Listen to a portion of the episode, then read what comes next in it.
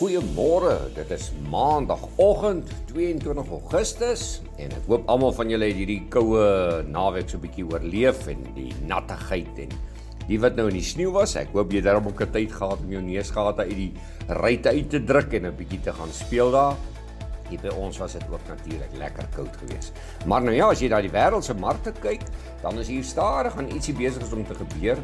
Ehm um, ons lees vanmôre dat Alibaba, een van daardie groot tegnologie reuse, skielik wil begin 'n koste sny en jy sien dit oral oor in die wêreld nou dat baie van hierdie maatskappye ehm um, bietjie van hulle koste wil terugwerk. Hulle sê hulle oorhoofse kostes is net so te duur en hulle wil graag ook hulle um, uitgawes beperk om 'n bietjie wins te weer aan die gang te kry. Wel, as ons kyk na die Amerikaanse mark Vrydag aand, hy het 'n negatief gesluit. Dow Jones 292 punte laer, 0,8% swakker op 33760. Die S&P 500 55 punte laer, 1,2% swakker op 4228 en die Nasdaq 260 punte laer, 2% swakker op 12705. Vanmôre die ooste, Nikkei van Japan 0,4 van 'n persent ehm um, swakker, 128 punte laer, 28802 en die Hang Seng indeks 30 punte beter, 0,1 van 'n persent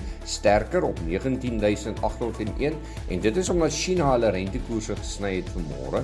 Australiese indeks 53 punte laer, 0,7 van 'n persent swakker op 7060. Hier by ons die plaaslike mark Vrydag onder druk gewees.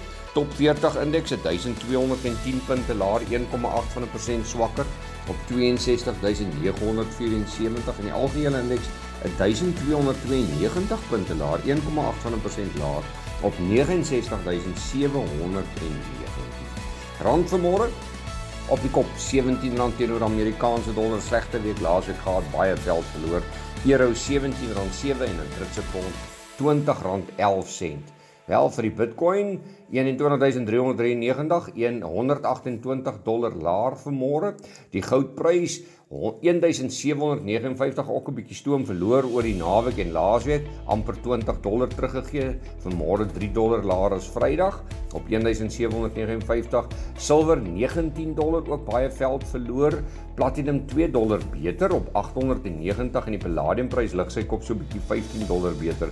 Op 2146 en dan Brent olie 95,66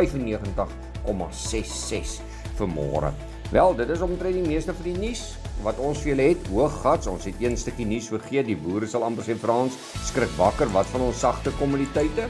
Die sagte kommoditeite Vrydag was so 'n bietjie gemengde prentjie.